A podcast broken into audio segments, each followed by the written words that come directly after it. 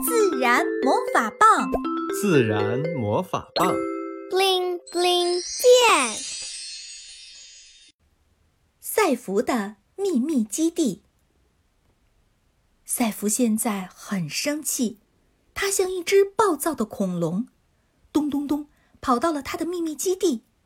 现在他只想自己待着。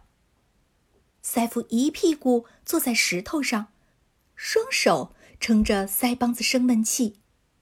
哥哥竟然把小兔子的胳膊扯下来了，那是他最喜爱的玩偶。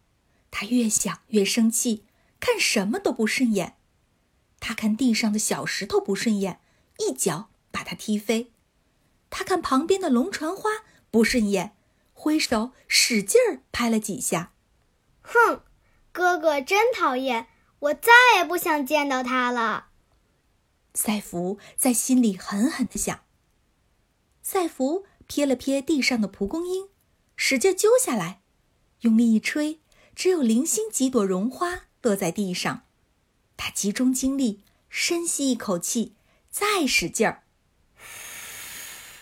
一群小伞兵纷纷出发，乘着风，一边旋转。一边向蓝天飞去，看着在空中起舞的蒲公英，赛弗的心情渐渐明朗。他好像也变成了蒲公英，乘着风一直飞，飞到很远的地方。这时，一只蝴蝶翩然飞过，落在赛弗身旁的龙船花上。它翅膀合拢，优雅地停在花丛中，一动不动。赛弗好奇地靠近观察，原来蝴蝶把一根长长的吸管伸进花朵里，正津津有味地吸着花蜜。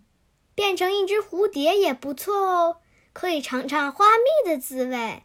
赛弗心里想。于是他学着蝴蝶的样子，把一朵小红花的花心摘下来，放在嘴里轻轻地吸。哇，好甜！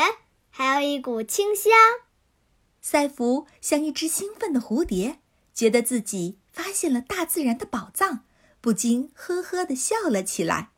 赛弗又坐回石头上，舒展着四肢，仰望天空。大树的叶子层层叠叠，把阳光滤成星星点点的光斑，洒在赛弗的脸上和身上。赛弗深吸一口气。空气里夹杂着泥土的味道，青草、叶子和花的味道，好闻极了。一阵风吹来，赛弗看见天上的树叶向他招手，地上的花儿和小草随着清风边唱边跳，那姿态美极了。赛弗心里那只暴躁的恐龙平静了下来。赛弗，赛弗。一阵急促的声音从远处传来，赛弗知道是哥哥。维特走到他面前，低着头把一个东西塞到他手里。那，请你吃。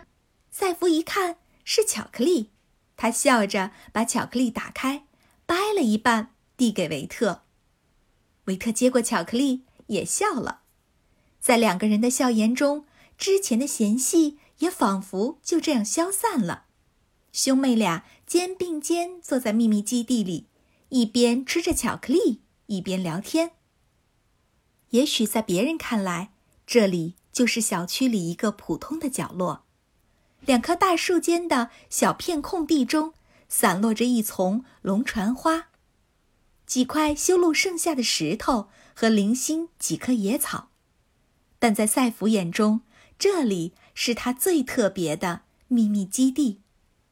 每当赛弗不开心时，他总会一个人来到这里，而他的秘密基地呢，就像一张温暖的老沙发，随时张开怀抱，等着他。